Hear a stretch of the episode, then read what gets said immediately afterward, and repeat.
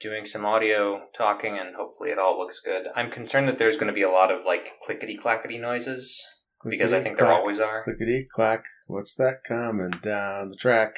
A freight train. Freight train coming down the track. Chugga, Chugga, chugga, chugga, chugga. Clickety clack, clickety clack. Okay. What's that coming down We're the not track? doing the whole song. A steam engine. Steam engine coming down the track. Chugga, chugga, chugga. I want to go to more of your parties.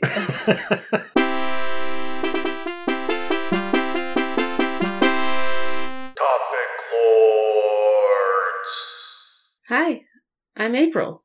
and I'm John. and I'm Jim, and this is Topic Lords, the only place on the internet you can hear topics discussed. April, would you like to introduce yourself, or do you have anything to plug? Uh, my name's April. I'm Jim's wife and the mother of his child, And a Beast Lord. and also the only Beast Lord. Return of the Beast Lord. Don't call it a comeback. Just call it a return.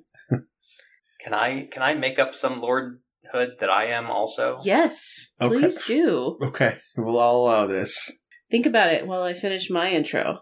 Um, I work, I play, and I don't fuck around. Let's get that on a t-shirt. the Beast Lord does not fuck around. That's all I got. Uh, and John, would you like to introduce yourself, or do you have anything to plug? Sure. I'm John. Uh, I am a beats lord. Okay, yeah. I like it. I, I, I suppose. And uh, I am friends with both of you. It's true. We got to see each other for like the first time in a long time recently. That's true. That was a really nice time. It was, I was delightful. I, and I that- forgot to give you trip- your Lordy. Oh no. and and my my physical copy of Frog Fractions swag. Yeah. Yep. Critical oversight, but it was a nice trip regardless of that of that oversight. And I didn't realize it was a problem until I got home, and then I then it occurred to me, oh yeah, there's all these things that I didn't do. Other than that, though, it was a great trip because I got to see you. We got to go hiking. I got to see your Scion. Yeah. We all got to spend time together. Got to play some D and D. It was a great time. Incredible time. All that packed into one day. Yeah, yeah. It's a tiring day. It Very- was. very tiring. Hi, kitty. But yeah, that's me. Come on, you can do it. wow. She likes me. This is the first time Spook has jumped up on somebody's lap That's in in the lab. oh, really? For a moment, I heard clapping and encouragement, and I was like, "Is it, is that is that for me?" it's, it's for the kitty cat. Okay. All right. Are we ready to start? Yeah. I think so. John, your topic is playing Grand Theft Auto 5 because I miss hiking in California. I don't know what your experience with various Grand Theft Auto games is, uh, either of you, but I I feel like I have played them periodically as they've come out, and then kind of like had an intense period of playing for a short time, and then just set it aside, as I do with many video, most video games. Let's let's let's be honest. I don't play video games anymore. But uh, but the one thing that I remember about playing the older Grand Theft Auto games is that it really felt like being in a fully realized simulacrum of a place that I kind of was familiar with. So, like, I think about around the time when I was in, in college, I guess, uh, and I was playing San Andreas, and it was like, oh, this is Los Angeles, where I, like, I, I used to live in that area, and I know some of these landmarks. And then you can drive up the coast, and then you're in San Francisco or San Fierro or whatever they called it. And oh, that's also kind of similar because I had been in the Bay Area. And there was just kind of something nice about about that feeling um, about those games back when I played them. And so, anyway, all this to say that just recently, um, I finally, for the first time, played Grand Theft Auto Five, and I explicitly got it because I was in the mood to explore a large space that was a lot like California. Yeah. Mhm. Um, what I have done thus far is I started up the game and I got past the the first two missions where you have to like do a bunch of violence to a bunch of people. But then after that, you can go anywhere you want. And so I immediately climbed the tallest mountain that there was. And, and it's just like I don't know if I'm ever going to pick it up again because like that's what I wanted to do, and now I've done it. but there's more mountains to climb. I don't know what Grand Theft. Where does Grand Theft Auto Five take place? It's in Los Santos, Uh huh. which is uh, fake Los Angeles. Okay. Yeah, and it like at least from what I have seen so far, it looks like a pretty solid uh, place that feels like Los Angeles. But again, like once you kind of get out of the city proper, then you can go to a reservoir and you can go swimming and you can go check out this dam and there'll Yeah. be no one around except maybe a, like a cyclist and then maybe some animals and then like the further out you go, then there's these massive, huge mountains and you can. I, I think it's called Mount Chiliad, and I forget the specific mountain that it is supposed to be like. But there's even like signs that say Mount Chiliad Wilderness Area or something like that, and so you can you can go to these trails and you can hike up and you can go from different angles and there's some places that you can take vehicles on and some places you just kind of have to walk because it's too steep to do anything else Hmm. and I, I very very fun moment where i found a i found a quad bike on the way up and hopped on it and immediately just accidentally drove off the mountain and, and died because i don't know what i'm doing like i'm just i'm just here to to walk up a mountain and occasionally get pounced by cougars or whatever Yeah, Grand Theft Auto series, starting with three, has been really excellent for just. I just want to jump into a space and explore it and see what I find. And Yep. five is really the. Um, it's one that I would say they perfected that that formula. Hmm. Like they could make another game, but I don't think it's going to be significantly better than five at at that. So I was under the impression that you just had to be in cars the whole time. Oh, you can totally get out and explore on foot, or on a on a motorcycle, or a jet ski. Okay. Yeah, bicycle bicycle. plane Yeah, yep. Even if you aren't interested at all in the story or the violence in Grand Theft Auto Five, you can get a lot of value just by poking around. Yeah, but you do have to get past that first mission, which is gross. Yeah, yeah, it, and I knew that that was going to be one of the barriers, and I I went into it thinking, well, you know, perhaps this is a price that can that I can pay in order to find something of value in here.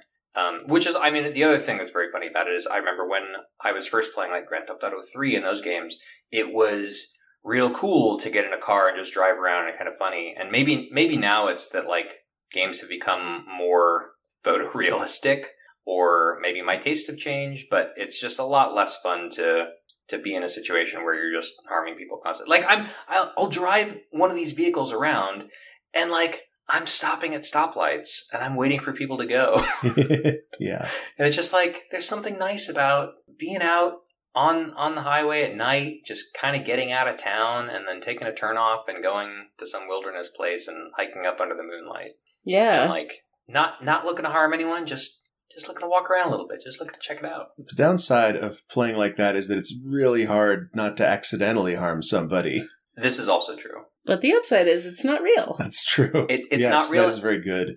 and also it's it's a fun little uh, self-imposed constraint that you can have to uh, you know to give yourself a challenge. Yeah. Grand Theft Auto Five, not hurting anyone challenge. Besides the first couple of missions. right. but uh, you know they, they, that was all. Those were all basically just cinematics. They were all police. Hey. A cab. But yeah, I, so I don't know. I don't know if I'll if I'll go back to it, but it did. It it was at least in that moment very cool to just. It was just like going hiking. Again. Yeah. I- So- I would like to do more of it. Uh, if you're into that, have you played Watch Dogs 2? I haven't. I haven't played Watch Dogs One. Oh, you, sh- you can skip Watch Dogs 1.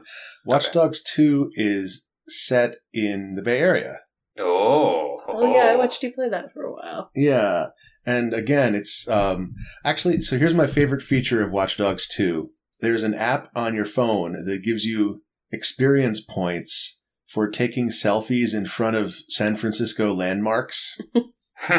And so it's just a really good excuse to take a self-guided tour of the entire Bay Area.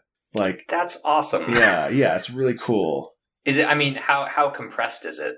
It's pretty compressed. I remember mm, Okay. noting that you can drive from like from like Marin County to Palo Alto in about five minutes. Hmm. I mean, maybe you're just real big. Yeah, maybe this takes place in a in a universe where everyone's just enormous. yeah. The other thing that is not doesn't take place in California at all, but that I think you would enjoy is um, a game called A Short Hike. Oh yeah. I love a short hike. Okay, good. You've already Um, I- been there, I- done I- that. I've been there, done that, but but it is like I'm glad you bring it up because for those who haven't played it, like, what are you waiting for? yeah. Um, it's it's just so nice and so sweet, and it's sh- it's short. It is a short hike, um, and I think there's. I mean, I don't know if you have like 100 percented it or anything, but um, I I found that I didn't really have the stamina for that no. but but it was just like doing doing the main story and interacting with the people you meet along the way and and having that nice denouement when you when you do the thing Mhm. uh, Yeah. was Mhm. just so excellent. yeah. Now I want to see a short hike mod for Grand Theft Auto Five.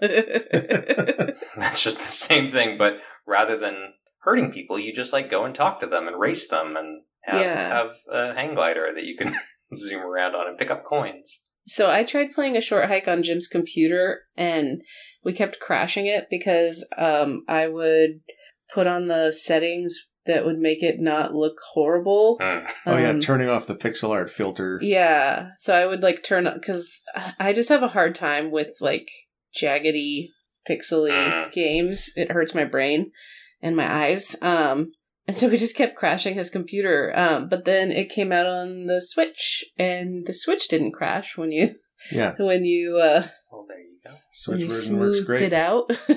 Uh, also, like it's just a perfect game experience on on the Switch. yes. What is what is perfect about it on the Switch versus another system? It, it it's a very casual, like it, it feels like the sort of game that you want to play in an armchair, you know, Mm. or in bed. A very cozy situation. Right. Which isn't sitting at your computer at a desk. Yeah. That that's it. That's a good point. I think now that I think about it, when I played it, I think I was at my laptop. Oh, it was actually that. This was the first time that I used the Steam controller that had been Aha. gifted to me, which was like very very good peripheral to use for that game. I found. Are we ready for another topic? Sure. Yep. April, your topic is embroidery. Yeah, it is. Um, so I've recently, like, I don't know, in the last five or six months or so, I've really gotten into embroidery, which is a needle art um, or craft, depending on who you ask. There's actually a lot of controversy about this in the embroidery community. Art versus craft. like, is embroidery a craft or is it an art? oh no! Wait, wait, wait. That that sounds You know, something about that sounds like kind of gatekeepy. it is. Yeah. yeah, yeah. Yep. Okay. There's a okay. lot Yeah, of no, like let's let's rehash that conversation again. there's a lot of like gatekeepiness about fabric arts in general um like crochet What and is the Citizen Kane of needlepoint? i don't know what that means i've never seen citizen kane Sounds like a Zen koan. Like anyways um I, i'm just gonna call it art um especially it's especially art when i like create my own designs i feel like you know like i can see how some people might say it's a craft if you're you know working uh, off of other people's um, templates or designs or whatever but i think it's art whatever it's difficult it takes practice it takes skills and you get better at it over time and it's a piece of physical media that you look at and, it, and it doesn't scale. doesn't scale. it doesn't scale It's sorry. Go on. can't you can't do bigger ones no um so so i've seen some of these that you've done for, first of all for those who, of you who have not i hope we can find a link somewhere in notes that, that where, where people can see examples of, of your work because I, think, I think it's really impressive. Thank you. but also like I, I i don't think i realized that you were designing these entirely yourself? Some of them I am. Like I would say S- like at least half of them that I've done um are my own designs. Um okay It really just depends on how I'm feeling. Like cuz I see other designs out there and I'm like, "Oh, I want to make that." And so then I, you know, I I pay for um someone else's design and I download it and and I, you know, sometimes I'll do like my own color choices. Um, yeah, I'd say like half of them are my own design, and I always try to like make it really clear, especially on like Instagram or whatever. Like this is so and so's pattern if I'm Mm. you know doing someone else's pattern, but if it's my own design, I say that. The latest one that I did, the I don't know if you saw it, but it's basically like a kind of an abstract of California hills. Yeah, um, yeah, yeah. That was my own design. Yeah, because I was going to say, I, th- there's no debate in my mind. Like that is art. um, I think it's also craft because you have to be able to take this this image that you have in your head and physically do the thing to make it look the way you wanted it. But like, I, I it's just it, it's stunning. Like I, I am really really um, blown away by just like the thought that goes into like the direction of the stitches that you're doing and like how you're how you're bringing the um the the, the thread across and everything like that. Like I, I mean i don't even know how to describe it because i've never i've never done embroidery properly. Yeah. Or, so embroidery is really interesting because there's so there's so many different stitches and this is a really ancient like art form. Like this has been around for as long as there's been thread basically. Wow. There's thousands of different stitches and there's like three or four different ways to do each type of stitch.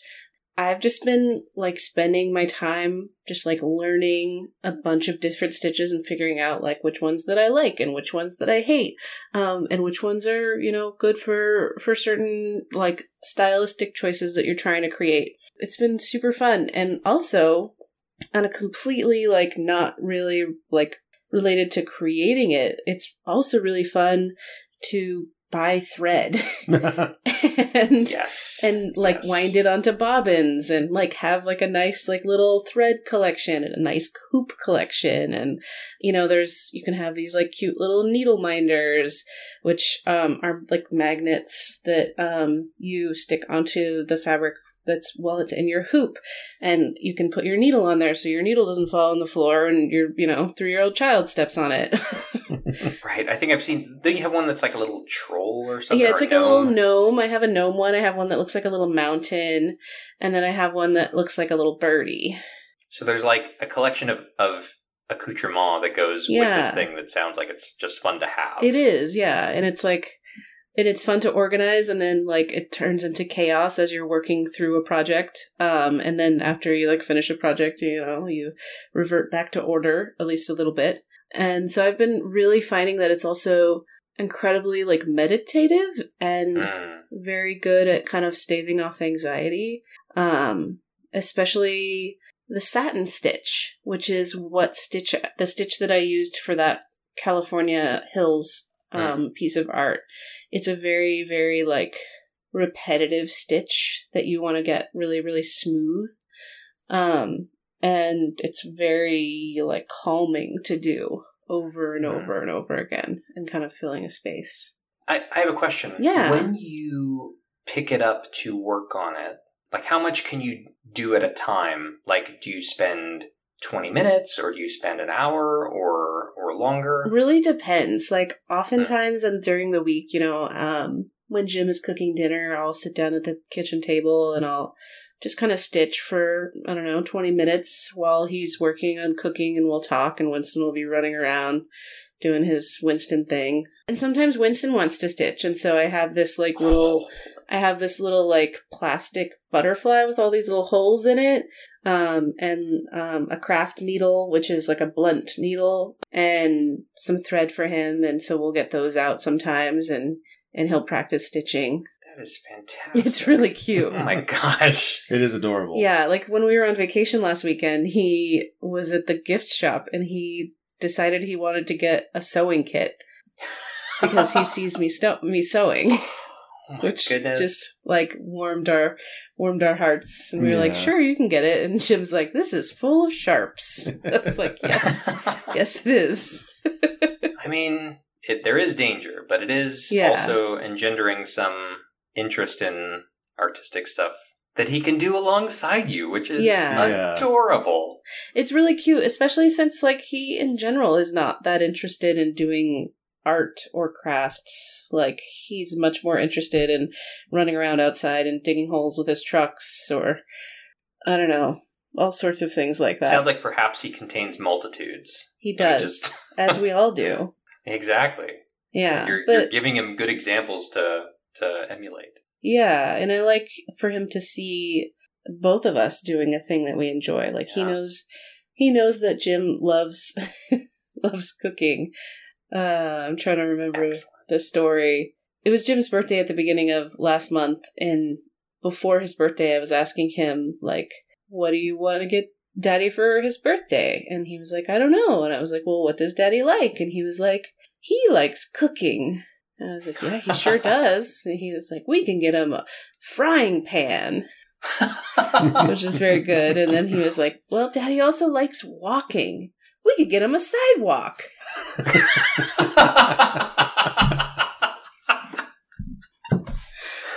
oh, what a good kid. yeah. Quality jokes. but yeah, I've been really interested or really enjoying embroidery. Um, really enjoying the kind of community that I've been finding on like Instagram embroidery. A lot of really like just kind people, almost entirely women, but there are a few men out there who there's there's at least one guy I know that's a cross stitcher anyways. Like cross stitch is different than embroidery. Um because it's just one stitch over and over again. I, I was going to say, guess what? You actually know two. That's right. And I know and you. I- as I raise my hand. yeah. How's that? How's that map coming along? Well, it, it's it's still coming along, but I I'm kind of at a I I don't know. It's it's like whereas you can pick something up and work on it for a few minutes, for me it's like I need to sit down and lock in and put on something to watch in the background and Mhm. just like work on it for several hours, Yeah. or else I don't feel like I'm getting anything done. But I Mm. think that's because like there's a lot of I don't know. There's a lot of like weird planning and, and route planning that I have to come up with to decide like what's the optimal way to get get these different squares that are the same color without wasting a lot of thread Yeah. traveling between them and stuff like that. So so it's You'll have to a- send me a photo of it. I haven't seen it in a while. yeah. I'll I'll probably do some work on it this weekend. So I'll uh, I'll send you the updates. It's getting very exciting. I'm on to the the northern continents. For the for the listeners, what are you making a map of? Ah, yes. So I am making a map of the world of balance from Final Fantasy VI or Final Fantasy III in the United States. And I have a piece of blue fabric to represent the ocean. And then I'm just doing the continents and various islands and stuff around that. Um, and I'm marking notable locations with uh, red. So if you ever want to go and visit them, you know where to go. Nice. Um, yeah, I like yeah. it. I, I've attempted Final Fantasy maps in Cross Stitch before, and honestly, I I started one back like before you and I lived together, Jim. wow. That I have, I'm still like not half finished with. Um, Yeah. So, I mean, even this that- project seemed very ambitious to me. this this one is also ambitious, but it's a little it's a little less um, unattainable, I think, because I know what I'm getting myself into, and I mean, as I'm saying it, I don't know if I believe myself. Um, so so stay tuned. But I've invested a lot of time so far, so Yeah. only, only way out is through. Yeah, I'm currently working on like a little floral scene for my mom for Mother's Day. Uh, Mother's Day kind of snuck up on me, so um, I'm really just kind of just pounding away at that, hoping I can get it finished. If you can't, if you can't believe- get it done in time, you can always set it on fire for the insurance money. Yeah, That's true. Well, I I believe in you. You'll make it but happen. I think my next project is gonna be it's it's kind of inspired by you. I I want to do the map of um one of my favorite book series. Um, I really like the Abhorsen series by uh, Garth Nix. It's like kind of a young adult uh, fantasy series about about necromancy, basically, and magic. Um, and I think I'm gonna do a, one of the like the inset maps. 'Cause There is a map that's just of the Abhorsen house, and I think and the surrounding like uh grounds, and I think I'm gonna draw that up and Wow. then stitch it. that sounds awesome. Yeah. I I am looking forward to seeing all of these. Uh, it is a delight to see the work you've done. Thank so you. I, I can't wait to see more of it. All right, Jim, do you want to do your topic? All right. Uh, my topic is jokes that three-year-olds tell, Mhm. And this is uh this is something that happened a few days ago. Uh, I was trying to get Winston to wash his hands in the bathroom, And I was like, okay, buddy, grab your steps and put them in front of the sink. And he has little, these little, he has this little Hmm. step stool. It's like two, two steps. And he was already, like, when I said that, he was already standing on the steps, like, cause it was fun. He had just climbed them already and he was up and, but, and they were like off in, in the middle of nowhere in the bathroom. And, um, he just got this, like, the biggest shit eating grin on his face. And he reached into the bin of bath toys that we have and he pulled out this blue styrofoam block, like a building block, that was shaped like stairs. And he said, These ones? And I was just like, I was so smitten by this. Like, I was like, okay, Winston, I, I really, like, I love this joke. I really appreciate it. But also, can you get your big white steps and put them in front of the sink? Uh, and he said, let's try this one. And he put them down in front of the sink and stepped on them. Like, and the styrofoams were just squished under his feet, and he got like an extra millimeter of height. He's just smiling. I'm. I was in the. I was in his bedroom just watching this. And and he spent like the next minute just standing on these blue styro this blue, blue styrofoam block. These ones. just grinning from Yeah. ear to ear. Yeah, yeah. Is this his general sense of humor that you've noticed, or is this something new? I th- I think this is. I mean, this is an outlier in terms of like Mm, how much I enjoyed it. This was a pretty good joke. Yeah, but it is like I think this is what he's been leading up to. Yeah. it's like it's it's a bit more edgy than his older stuff, He's working blue now. right? it sounds delightful, and and what I know about him, um, I can I can I can picture him just with with a big goofy smile. Very uh very heartwarming. D- I did eventually get him to wash his hands. Yeah. He can be Well, a here's the- difficult boy. He can. I was going to say, here's that's the other question: was this was this use of humor a deflection from wanting to do the thing? Everything is a deflection. yeah. No, definitely it was. Yeah, he is at the point in his life where he wants to say no to everything and wants to delay everything that we tell him to do, pretty much. Even things he wants to do. Yeah. and now he's finding ways of disarming you with humor. Uh huh. hmm Sometimes he disar- tries to disarm us with like hugs. oh, it works. excellent! Yeah, it does. I mean, I, and, and and who who are y'all to deny a a, a young child his uh, his really good joke or his or his warm hug? hmm Like he's he's no, I would never. No. exactly he he doesn't need to do that thing that you want him to do. He's he's just over here being adorable. Uh-huh. It goes a me? long way. It does. It also really helps that he's cute when he sleeps. oh yeah. Uh, I mean, he's Feel cute all the time, but there's something very When he's not actively running around destroying things or because he's asleep. throwing his stuffed animals in my face as he was doing tonight. Right, right. Oh no! Is- I mean, is, is this is this a normal like he's hi- just super excited and active? Like, is there certain times like is this a pre bedtime ritual where he just like becomes a terror? Mm, tonight was he was extra terrory. Um, Mm. I think but he was was honest. He was, yeah. I also think that he was a little extra tired. hmm Hmm. So essentially, like the more tired he gets, the more disordered he basically gets. And so, you know, you just have to gotta take some deep breaths, redirect him. Yeah. We're yeah. trying Hey, hey, hey, Winston. Same. yeah, I mean, yeah, he's just like us, except that he has way less impulse control than Yep. we do, um, because his frontal lobe is not developed. There you go.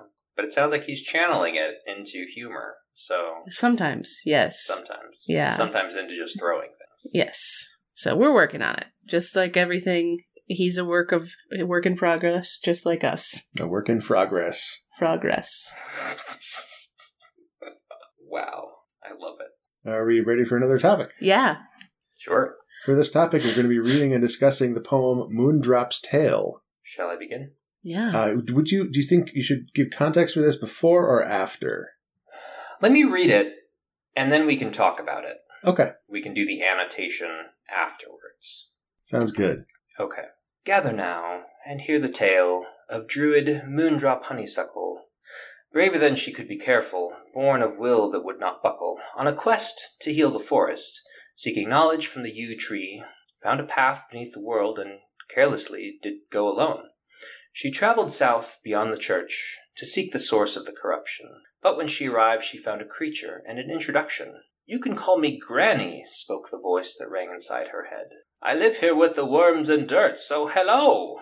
Then did she reply, My name is Moondrop Honeysuckle, late of Braywood to the north. I heard of something deep beneath the swamp, a mystery to untie. I have come to ask you for the knowledge that I'm told you proffer. In exchange for your good counsel, is there something I may offer?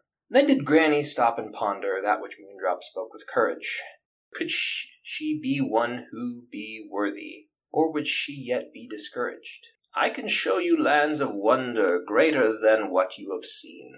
The ancient place upon the dead star in the ultraviolet city. Here did Moondrop's silent warning fail to save her life in time. For suddenly, without a moment lost, did Granny pounce, and therefore Far below the swamp, at Lost Hope, all alone in dim and darkness, Moondrop's mind was taken from her, leaving not a shred of conscience. There upon the stone I found her, head split open, still and lifeless. Moondrop honeysuckle, on a mission there to stoke the brightness, failed her quest and left her daughter hunting for her killer, and for answers to the questions of what makes a person dangerous.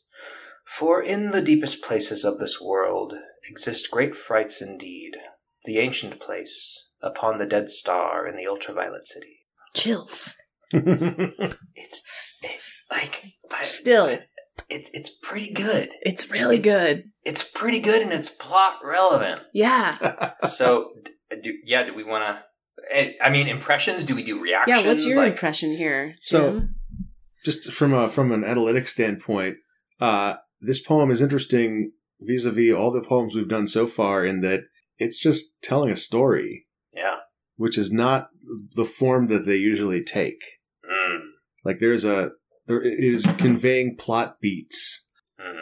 hmm Yeah. A lot of poems, like fantasy poems, are this way. Yeah.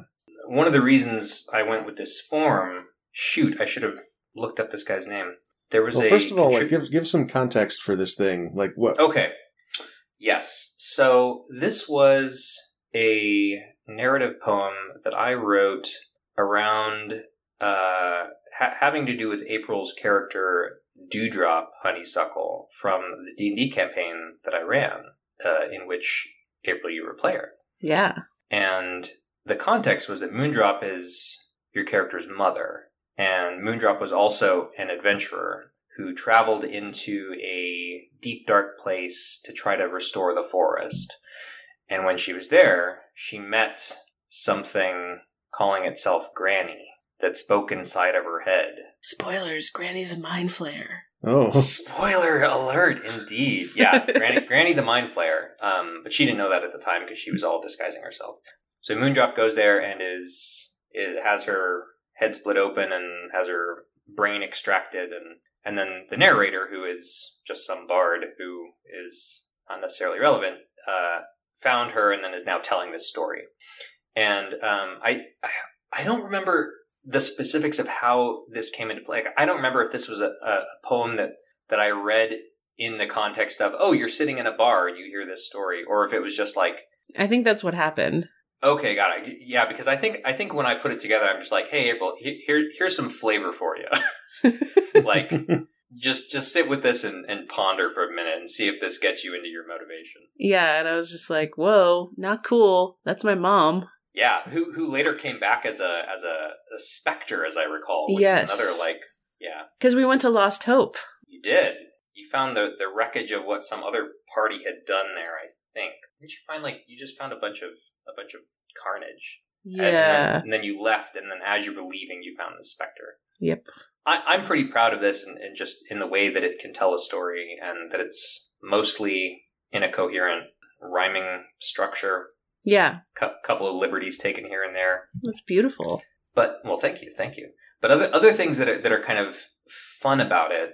Um, there's a there's a lot here around the campaign just concepts like the concept of the ultraviolet city, which is, um, in, in my mind, it was like the, the, the place where the mind flayers would, would do their, their dirty business, whatever that would be. Something unknowable and, and, and alien. And then Lost Hope was the name of the swamp where Granny the Mind Flayer lived.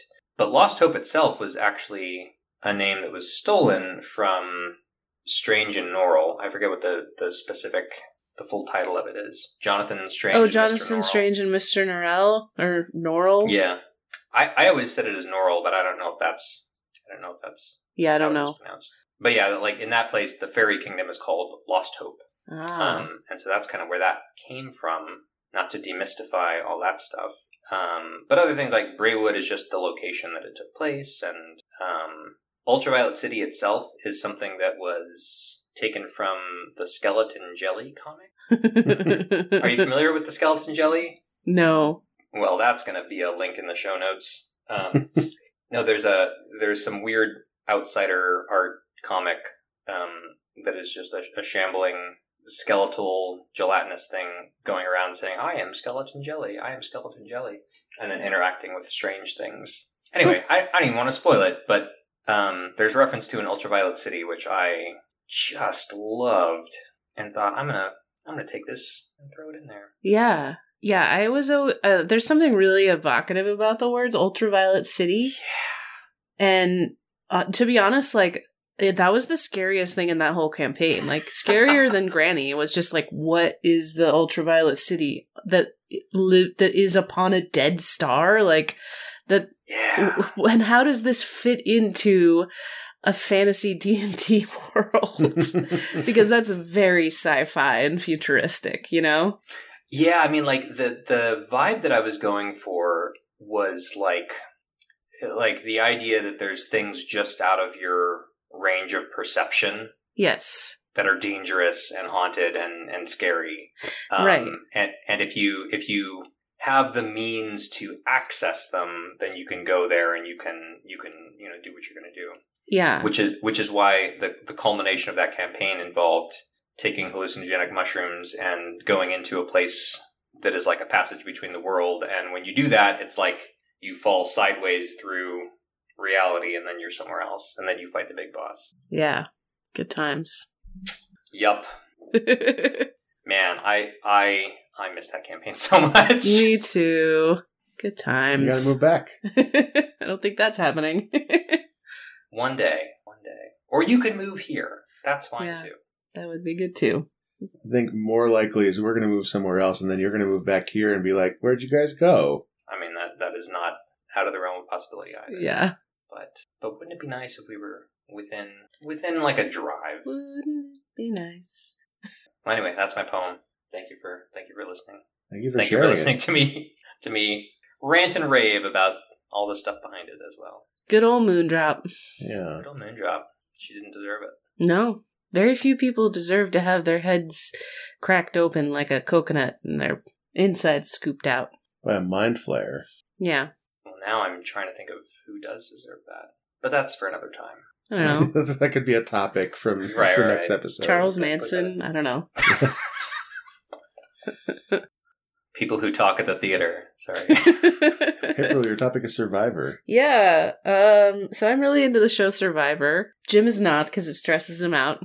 Yeah, But which is funny because Jim watches like these like dramas and horror movie shows that like totally stress me out that I can't. yeah. Okay, so so the difference is that like Survivor, that shit's really happening to real people, which makes it automatically more stressful than any work of fiction could ever They be. chose it. yeah, yeah. so that makes it less stressful and they know they knew what it was going to be like going in except for everyone on the first show Like- so the first season of survivor is kind of magical because like there's literally basically no strategy at all it almost Oh. feels like a documentary if you like go back and watch it because it's just like it's really weird it's weird to watch the first season and it's interesting totally worth it but like new school survivor we're season 42 now by the way season 42 is happening right now it's one of the best seasons i've seen in a while Wait a minute. Do they? How many seasons do they have in a year? two Oh, they do. Okay, all right. So this is 21 years. Yeah, okay. I was going to say, like, I remember it either in the 90s or I guess 2000. Yeah, I think it was 2000 was the first year Okay. because they had to skip a year because of COVID. Um, Ah. so yeah, um, I saw the first season in They should have 2000. done like Survivor over Zoom. That would have been. uh, that's basically Big Brother. Oh, is it? Okay. Build a fort in your home using the things around you, or you won't have shelter. You- well, you, they, they're going to play Minecraft and have a Zoom call, yeah. and then So That's got to be a thing, right? Survivor- Sorry. yeah, probably. Has this really so basically the idea of survivor is that a bunch of people get dropped on an island and they have to they get separated into tribes and they have to compete the tribe that loses they have to go to tribal council um, where they talk to the host who's this guy named jeff probst and they have like they sit around like a campfire they talk and then they vote someone from their own tribe out Oof. until eventually they get far enough in the game and the tribes join up together into one single tribe and then it becomes um, an individual game. Um, and so people are competing for immunity for just themselves and then they go to tribal council and vote someone out. And after the merge which is when all of the tribes kind of come together into one because sometimes there's two tribes sometimes there's three they've done different things over the years they um, have this thing called the jury. And this is a really interesting part to me is that the jury decides who wins. So these are all the people that have been voted out over the second half of the game. Oh, wait a minute. Okay, sorry, sorry. I, Yeah. I, I not to interrupt, but I, but I'm, I'm, I'm trying to get a handle on this. Yeah. So, so like, how many people are on the jury, and how many people are are they deciding amongst? Um, typically on the jury, it's like 10 to 11 ish people. Um, and they're usually deciding amongst three. Um, Oh, there wow, have been okay. some seasons where they decide amongst two, but they've, they've kind of switched to doing three just because getting it down to two has always been sort of unfair. Um, Mm. the, the last vote off is always a little bit like kind of tricky and unfair. Yeah. So there's a lot of evolutions there that go on there. Um, in the beginning there were a lot more two two people like final uh-huh. survivors. So basically at the at the end there's all these people that you have the the two people who are or three people who are trying to win this game have voted off. And you have to convince the jury to vote for you. So you have to advocate for like the jury gets to ask you questions about like why did you make this decision um you didn't help at all around camp. Why didn't you help at all around camp? You know because not only are they doing these competitions and going to tribal council and all that stuff but they're also like finding firewood and keeping fires going and living in the rain and building sh- building shelters and you know going spear fishing um, because they're given very little food.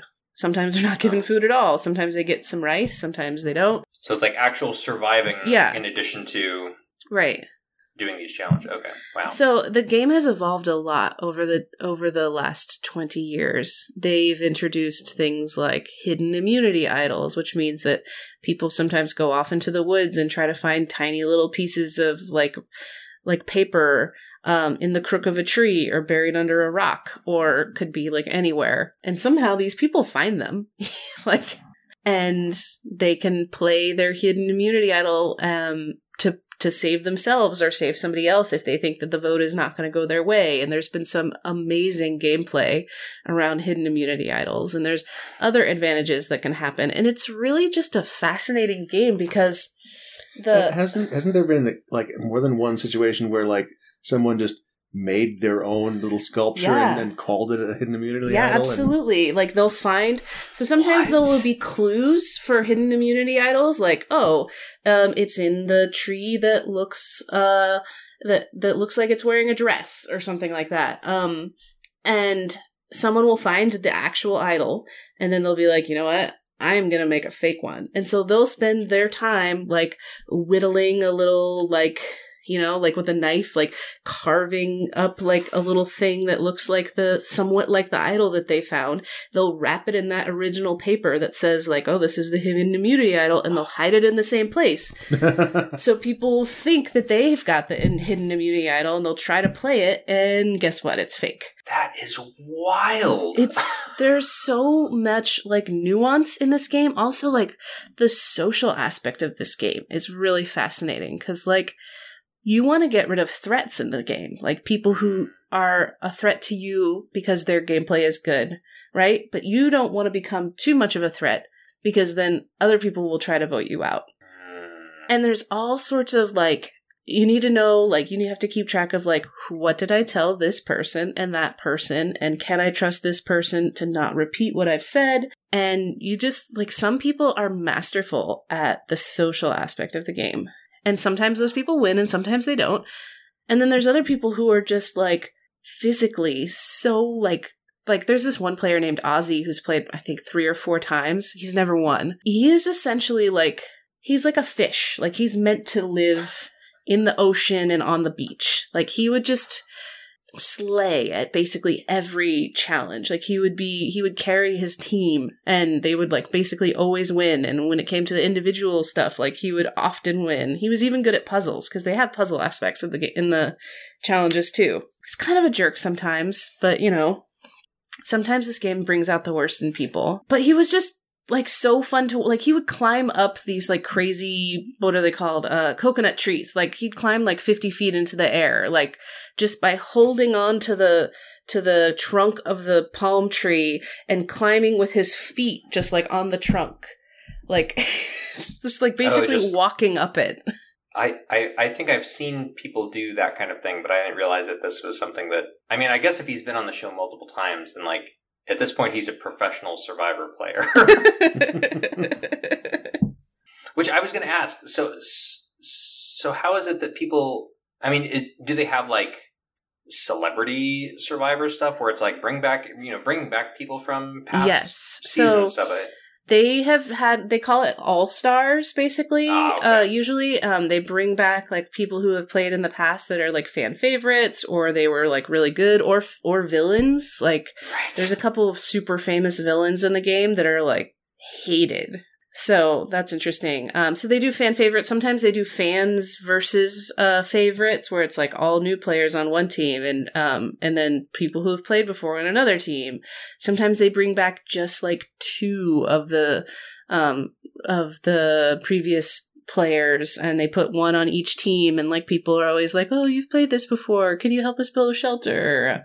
Um We're gonna vote you out first. they've you're a big had celebrities on the on it before. Um they've had lots of football players. Hmm. I'm trying to think if they've had any other like big kind of celebrities. Mostly just football players and sometimes the wives of football players. Oh, I yeah. mean, sure. it's really interesting and and lately um there's been a lot of like problems with it too. It's been very white and very Mm. young and since um season 39 maybe 40 they uh cbs which is the company that you know runs it they have made a pledge that at least 50% of the cast will be people of color Um, and honestly, it's made the game so much more interesting because you just have much more like uh, having a diverse cast means you have like more diverse personalities. Um, Yeah. and you have more interesting gameplay just in general. Um, and I think that this, I think that the this game is an excellent game, and I look forward to it every single week when it's airing. How long is it? How long is a season? um, I'm not sure. Like maybe sixteen episodes. Let me let me let me look. Is, is it like one a week, or are there multiple a week? It's one a week. They're usually at one hour, but sometimes they're two hours. Like the the merge um episodes are often two hours. Um and the last episode is always two hours, sometimes three hours. Um so yeah, let's see. It looks like there are usually about fourteen episodes per season. So at least the newer ones. and does does each episode then end with somebody leaving? Yes, each episode ends with someone leaving. Um sometimes two people leaving, sometimes they have a double um oh no. yeah, and then also like there's been some like crazy like medical emergencies that have happened on the on the show. Like I remember one season where like three people went down like at the same challenge for heat exhaustion and one of them had to get like helicoptered out Oh no. because sometimes so for, they for a long time they went to like a different like tropical ish location every Mm. season and in like the last i think 10 years or so they just do every episode or every season in fiji Hmm. but some of the places that they went to were just incredibly hot like super hot and people have to you have to like boil your water because you're you know it's you're in the jungle and sometimes Right, people right. couldn't get fire and so they couldn't boil water so they couldn't drink water Jeez. yeah I mean, hopefully they're being cared for, and this is not like something where you're signing a release. um Who's who's assuming the liability here? i think that it's kind of the goalposts have moved over time Mm, it's become less dangerous in that sense over Hmm. time um because i think they realized that uh there's just too much liability like the the gate the challenges also to be used to be really physical um in the earlier games like they used to have like a challenge where like people would start um, on either side and you have to like run to the middle and try to grab a thing and like get it back to your side kind of like capture the flag but you got to Mhm. like tackle people and like pull Mhm. them down and and like people kept getting like their shoulders dislocated and and broken noses and they they kind of stopped doing that sort of thing I mean, it sounds like they've been iterating long enough that they are now to the point where, ba- well, based on on how you're describing it, it sounds like it's fairly different from how it was at the start, and maybe very different in- initially they didn't really know what the game was, yeah and and the, and now they've found the things that are like good about it and are fun about it. Yeah, and that's one of the things that's really interesting about it is that in many ways the players have made the game. Like Mm, the the producers didn't teach any of the players like the strategies of like having an alliance with other people on your team. Like this is these are things that, you know, people kind of came up with um over time. And and so in a lot of ways the the game has just evolved. It's a much like it's a completely different game season 42 versus season 2. And that's really kind of what keeps me coming back is that like what what what crazy thing is going to happen this time? Like what cool strategy is going to happen? What kind of gameplay am I going to see that I've never seen before? this season, lasers. I don't know. Oh yeah, instead of giving out flint to set the start the fire, they could give out lasers. Mm-hmm. Good idea. Ev- Everyone gets a uh, a magnifying glass, and you have to use it to create a point of. Are you gonna, Yeah, you're oh, allowed to bring your glasses? You, there are there have definitely been people in the past who have started fires using their glasses, which is awesome. Wow, Like using a drop of water Yeah. in their glasses. that's amazing. Well, Yeah. now, now, okay. So, full disclosure, I have never seen an episode of Survivor Yeah. in my life, Uh-huh. and in fact, most reality TV competition shows I think are not for me. Yeah. Um, the only exception being the Great British Baking Show. Yeah, I hear you. It's because it's cozy, right? It's Uh-huh. just like everyone kind of Yep. chilling and oh, I hope my I hope my bars are the tastiest. Um, and then someone goes home. You know, I mean, like it, it's just like the stakes are fairly low. Sure. Yeah. um, other than being you know like the wanting to be people that win on. that game just get like a pie ser- or like a cake server. I'm pretty sure. and they get told that they're the best. You know, Yeah. Um, but I mean, but based on based on what I have seen about Survivor and like and what I have just seen, the ways that I've seen it depicted in media and pop culture over the years, it just sounds like it is cutthroat Oh, it all is. the way. It is. But there's also some a lot of surprising moments of humanity too. Really, Yeah, there really are. It's you- it's really you think of nuanced. Um yeah, I can. I can definitely think of one. Like so they have this thing um towards the end uh they have like a a family member visit and I've definitely like seen people like win that visit and give it up for someone else on their tribe because like you know like this per they're like you know this is my sister that's here to see me i love you sister but this person hasn't seen their wife you know in a really long Mm. time and they're they're really sad about not seeing their wife i'm going to give it to them um, Ah, and while some of that is strategic, most of the time, I think that that is really just about like humanity, you know? Um, Mm. so there are definitely moments like that. And people really, um, there have been some really good like power couples on the game. And by couples, I don't necessarily mean like people who are dating, but just like t- two, you know, two players who just, happen, it does happen. It happened a lot more in the past than it does now. Now, if people see that shit happening, they vote those people out. They're just like, "Fuck you, you're out of here. You're not. You are not Robin Amber. You are not going to win this." um. So yeah, the it's a bad idea to, to couple up on Survivor now, but people um, there have been some really excellent like pairs um on the game who have just like had each other's back until usually close to the end and usually they then um have to turn on each other because they've played the same game and so they have to do something to differentiate themselves so that they can win in the end. Um but yeah like seeing that sort of like uh level of commitment is really interesting. And then also seeing how some people can manipulate other people is just fascinating. There's this one woman her name is Cirie she's absolutely my favorite player. She's never won um but she is probably the best survivor player um out there. There was one time she got eliminated in the most bizarre fashion ever. I can't even explain it right now. But literally she got no votes but because of the way some advantages were played and some other things happened she was the only person that could be voted out.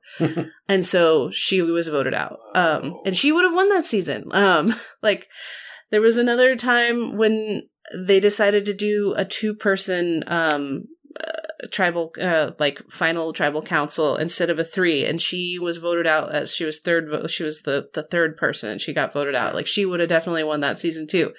Um so but yeah she is a master manipulator. I've seen her just like just say like a couple of words and just like turn the entire game on its head. See, it sounds like this is the the kind of thing that is going to be a a uh, a nurturing environment for emergent gameplay and emergent narratives. yes Um, and I've come to realize recently that in games broadly, that that is what I am looking for. I'm looking Yeah. for things that I wasn't expecting to happen that then happen just because of the way things are set up. So things like that, where like someone gets voted out because of a complex series of events that make it so that they are the only possible person who could be voted out. Like I'm here for when the system breaks down yeah or when the system operates Yeah. in a way that was not the way that it was intended, but it's what we have, and, and it leads to some interesting results. yes That sounds fascinating. It is super fascinating. And sometimes there's these characters, like there's this one character named Coach who is just like like I, I don't know if he's insane, but he sure comes across as insane. Um and like And the madman. and there's different versions of him over the different seasons that he's played. There's like there's like kind of asshole like crazy coach in the first season that he's on and then like the second season it's like yeah, he's crazy, but also he's like he he's a he's a Jesus man, you know? Mm, okay. um like there's some seasons especially like more towards the beginning where like people like really like really get into their religion while they're out there which is you know like kind of makes sense you know if you're religious and you know you're in a stressful situation you're going to fall back on that sort of thing. It's never my favorite though when Mm. that happens. Um but yeah there's like some really crazy players. There's some really like sadistic evil players who like like there's one guy who would just like bury the machete so no one could open up uh coconuts because he was mad. Um wow. You know like wow. uh, people have like thrown the flint into the ocean so no one could have fire like people have like upended the bag of rice when they get angry you know like it's just you see all facets of humanity on the show All those people went on to win. no no i don't think any of them did Oh, good. yeah yeah russell hantz he's the guy who uh, would bury the machete and he Like was repeatedly. Uh, I think he's did it more than once. Um, Russell's here again. Up, where's the machete? Ah, yeah, it's in the dirt. he made guy. it to the end twice and didn't win. Um, because people just hated him. Like I Couldn't remember where he buried the machete. he uh he had really good gameplay, but no but like he was so despised. And that's that's the social aspect of the game, right? Like you can have really good gameplay and get to the end, but if like everyone literally hates you, then they're not going to give you a million dollars, like even if you deserve it.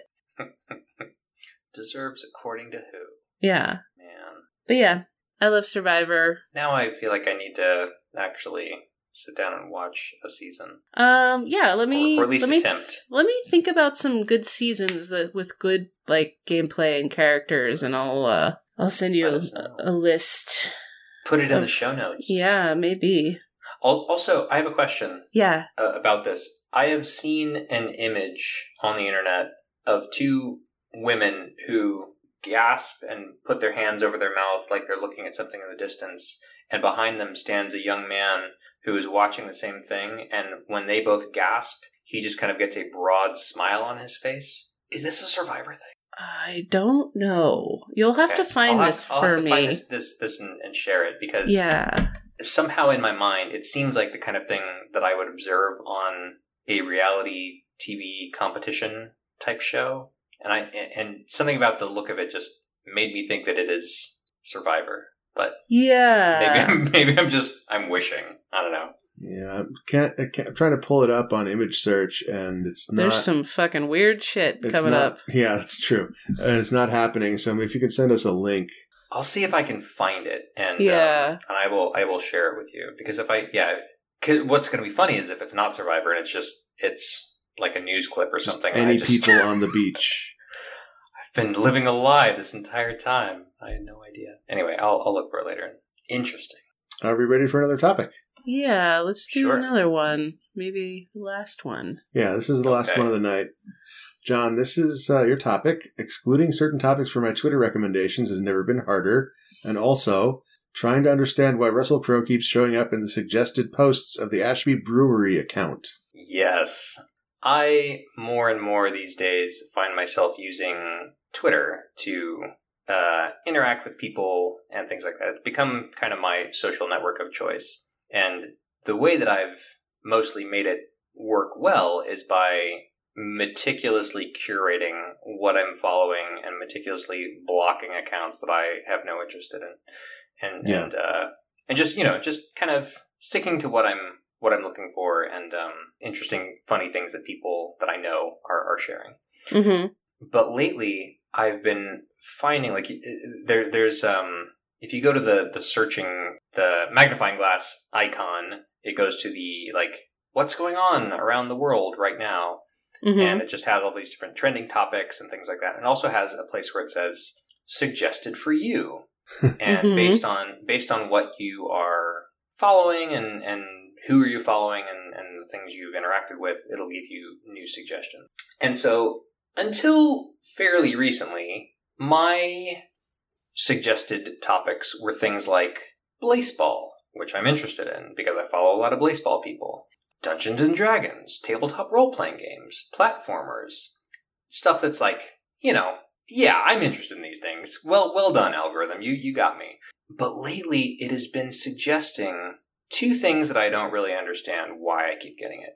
The first is Ratchet and Clank. I I couldn't tell you anything about Ratchet and Clank. I don't know what it is. I think it's a video game, but like, have never played it. Don't really like anything about or around it. Um, that I I mean haven't interacted with anything about it.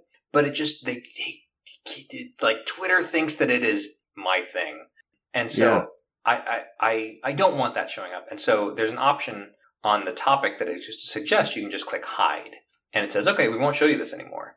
But I I tell you I will close Twitter and then reopen it and come back later, and sure enough, Ratchet and Clank is there. Uh, like I, I remember a topic coming up. It was the topic was video games, and I was like, "Don't show me this." And it was like, "Okay, we won't show you this topic anymore." And I was like, "Holy shit, really? You're just never going to show me a video game?" And then what I didn't realize is that like every individual video game is also its own topic, and those are st- it's still Mm. going to show to me. Like They have so many, so it could have like every Ratchet and Clank level might have its own topic. I mean, Ratchet and Clank separately probably have topics. that's what I'm worried about. Right. Um, Uh, but what I recommend, and this is this goes to all the listeners as well. If you're on Twitter, uh, I use a um, an extension to Firefox. I bet it's on Chrome as well, called Tweak New Twitter, oh, and you can turn off basically every UI element. Oh, okay. Topics are gone, retweets are gone, quote tweets are gone. Wow, really just getting back to the to the basics. Like every everything that the algorithm tries to shove at you is gone. It's just I just see what people I follow tweet in the order that they tweeted it. Uh, not even retweet. Like I don't want to see that shit because usually it's some usually usually it's the shit that made them mad. Uh, Right. I also have a uh, voluminous set of muted keywords. Hmm. Smart. Uh, I mean, so yeah, that, this is yeah. how I make Twitter livable. I mean that, that that certainly sounds like a start. But but I tell you, like if I'm so so the other thing is that I'm doing this on my phone. And oh yeah, iPhone. can't you can't do that you, then? you can't you can't do that and especially but just like the idea of saying i don't want to see ratchet and clank anymore. And they're like yeah cool we won't show you ratchet and clank anymore. And then like you close it and then reopen it and boom there's ratchet and clank in it. There's toronto ultra the esports team. I have i have told told twitter over and over again that i'm not interested in esports at all at all. And yet it keeps coming up. Yeah, I, that, that, honestly, that sounds like a bug. Maybe you should report it, or maybe you should quit Twitter and go to the Fediverse instead. there's that. But what i was going to say was i found a solution somewhat which is if i search for the specific topic that that keeps showing up that i don't want Yeah, and click on it yeah, and then say never show me this again then it's like got it got it we won't we won't show you and that seems to have done it but it's like but it's a matter of having to go and and seek out toronto ultra yeah. and telling the topic that you don't. Yeah, yeah, you're all. getting the you're getting the, the the algorithm all excited. Like, yes, I'm gonna catch this guy. He And loves like, the oh. Toronto Ultra. I knew it. And Yeah, and then you shut it down. It was like a punch in the face. It bothers me that it's so much work to Yeah. not get shown things that we don't want to see. Like this happens to me on Instagram too. Yeah, Hmm. They do this thing where they're they just like suggest uh like images to to look at based off of things that I've liked in the past. Hmm. And I have to shut it down every 30 days. Like you can't just stop it forever. They only stop it for 30 days. right. And it's just like, fuck you, man. I just want to see the shit that I have decided that I want to follow. That's it. and and and Instagram's an even harder one because then like if you hover over something for too long, like if a if a if a reel pops up that's like, what is this? And then it, it becomes something that, that you don't want, it already thinks you've interacted with it Yeah. and then it starts serving you more of that. Yeah. Inescapable. What what happens is that Mark Zuckerberg he's, he's getting mugged, and someone's like Hmm. shoving a gun up at his face, and he says, "See less of this. I want to see less of this." Do you think he goes anywhere without a bodyguard? I I don't think he goes anywhere that's not on his private property. Yeah. Eat the rich. I mean, No, no. yes. It's, you got to worry Yes. about biomagnification. You're right. Ooh. We're gonna we're gonna end up on a list, all of us here from this. um, but but but the thing that I wanted to to share adjacent to this, in addition to Twitter recommendations being ridiculous and terrible, um, was my story about Russell Crowe and the Ashby Brewery account. Oh right, Spoiler alert for Frog Fractions, um, the ARG. So the at, so at Ashby Brewery is an account that I created. Haha! I am the creator of it. Um, many, many, know. many, many years ago when Jim and I were living together in South Berkeley, and we lived across from the Ashby BART station. And one year for Christmas, my spouse gave me a Mr. Beer kit. Mr. Beer is a two gallon brew your own beer system. Very Mhm. simple, but you know, I, I I enjoy beer, and so I thought might as well make my own. So I got this, and just because we were right next to Ashby, and because I was brewing beer, I said, "Haha, Ashby Brewery." And then um, because Jim was making video games, it kind of parlayed that into Ashby Brewery and Indie Game Studio, and that led to making branded labels that a friend of mine made the art for, which might be out and about in certain places and corners of the internet. Um, and, and, and anyway, so like I, I think I tweeted once from that account just saying like it's something or other night at the Ashby Brewery. I don't even remember what it was now. I could probably look it up. Um, but but I and I just kind of let it left it because okay, this is a funny account. Um, and then many years later, when the Frog Fractions Two arg became a thing, I I think it was you, Jim, may have asked me if I was doing anything with it and, and if it could be involved in some way. I don't remember the specifics. Uh, do you remember how that went down? we issued a Kickstarter update oh, about what the new the new recipe, the new uh, flavor of beer that you're working on. all the brews that's fit to print. The right, brews letter. right, right, right. The quarterly brews letter. yes, Uh, and uh, we had a website. that's right. Uh, and oh yeah, yeah, yeah. Okay, now I led now people to that website, and then like there was there wasn't really even a puzzle there until like a year later. It Right. was just like stuff there that confused people. Yeah, just like red herring central. Um, I, I remember, if I remember right, I had the address of, uh, oh, what's the name of Berkeley? It was Berkeley Bowl on the website. And it was just like, this was a, this was a terrible idea because people were like, oh, we better go here and find the next clue. yeah, people were going to to Berkeley Bowl and like harassing the staff, asking about Ashby Brewery beers. Really? I, I don't remember if that actually happened, but I I think think, I have- that was, that was a concern that we had. Anecdotal Wow. evidence that that might have happened. Someone Wow, someone okay. went and, and asked about it and we were like, I mean, it was eventually a puzzle where you were supposed to meet uh, a guy in a bee costume at at the Berkeley Bowl. and I remember trying to solve that puzzle too. It was pretty interesting. Yeah, yeah. Uh, and that that was uh, part of the. I, I was so glad to have turned that that part of the arc design over to other people Right, because, like, I was trying to ship a video game. right. I you didn't you don't have time to to be everywhere at once. Be you don't have time to be the bee man from from whatever. That's right. Um, but the reason I, I wanted to bring up the Ashby Brewery account is because now that uh, I, I am once again the steward of that account, and I, I, you know, periodically will just like go over to check to make sure nothing crazy is going on with it, um, which there hasn't been. But there was a time for a couple of months where I'm I'm not sure why this was, but I, I'd get these like, hey, you haven't been around for a while. Here's some something that might be interesting to you and 100% of the time it was a, it was like someone posting a picture of Russell Crowe. Like it, it literally the only the only only thing that that would ever end up in my check this out feed was Russell Crowe stuff. And it got to the point where I had to block the word Russell, the word Crow, the word like the combination Russell Crowe phrase um, any accounts, and I think I finally did my little trick where like I don't want to see the topic Russell Crowe, um, and that seems to have worked. Um, I was but I was gonna guess that like it was still like, hey, check this out, we got something special for you, and you click there, and you just can't look at the tweet because you, you blocked it.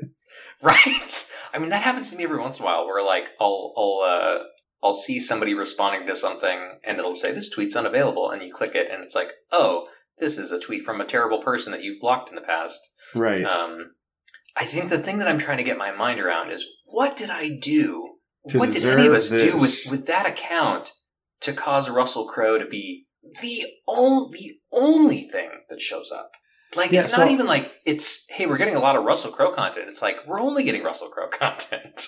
So I just looked at all of the tweets of the Ashby Brewery, hmm and I scrolled through all the followers, and I still have no idea. Okay. yeah, I mean, I, I can't. Well, and the other thing I, I will say is that, like, I was not always the only steward of this account, so it's entirely possible that at some point. Or, I mean, the other the other thing that I'm thinking about is, did I at some point have my browser open, logged into that account, and then for whatever reason did a search for Russell Crowe, and there's just like a permanent Russell Crowe cookie somewhere that that Twitter picked up, and it's like, yep, this is this is what we do. Or did someone else do that? Did you try logging in and checking your DMs? Like maybe one of the other stewards had a bunch of like a bunch of DMs with Russell Crowe. Feel like well, now that I've blocked him, I don't know if I'll be able to tell. Yeah. Does it Yeah. delete the entire history when you block someone? I yeah, I don't know. I've never tried it. Never tried DMing somebody and then blocking them. It's a mystery, and that's why they call me John Mystery. No one calls me that. I'm kidding. And that's the, all the time we have for topic lords. April, if this is something that you want, where can people find you on the internet? Um, if you want to follow my uh, embroidery Instagram account, it's Midnight Garden Stitchery. It's a good name. Thanks. It's a good account. I, I approve of it. Thanks. Or I mean, not that you need my approval, but like I like it. Sorry. You're good. You gave her permission to be on the internet. Uh, and and John, if this is something that you want, where can people find you on the internet? Sure. Uh, you can find me on Twitter at RoboHunkX. Um, Also a good name. also a good name. I, you know, RoboHunk, the original, was taken by someone else who has not tweeted in 10 years. And at some point, I wonder if it's in my power to just say, hey, I don't know if this person's interested in Twitter. Can I have that, that account? But Yeah. in the meantime, that's where I am. And you can also find at Ashby Brewery on Twitter if you want to see remnants of the of the past. And uh, please don't send any Russell Crowe content there because I won't see it. Thanks so much for being on. You're welcome. Thanks for having us. Thank you. Hi, this is Jim. This is the audio I append to every episode of Topic Lords. Congratulations to our newly anointed lords. This episode was edited by Esper Quinn, who can also edit your episode if you contact them on Twitter. If you'd like more people to hear the show, you can tell your friends about it, or rate and review us on whatever podcast service you use. You can add content to the topic bucket by emailing topicbucket at topiclords.com, and you can contribute to our Patreon at patreon.com slash topiclords. Patrons get episodes a week early, and you get access to the Topic Lords Discord where you can discuss topics with all the lords that hang out in there. See you next episode.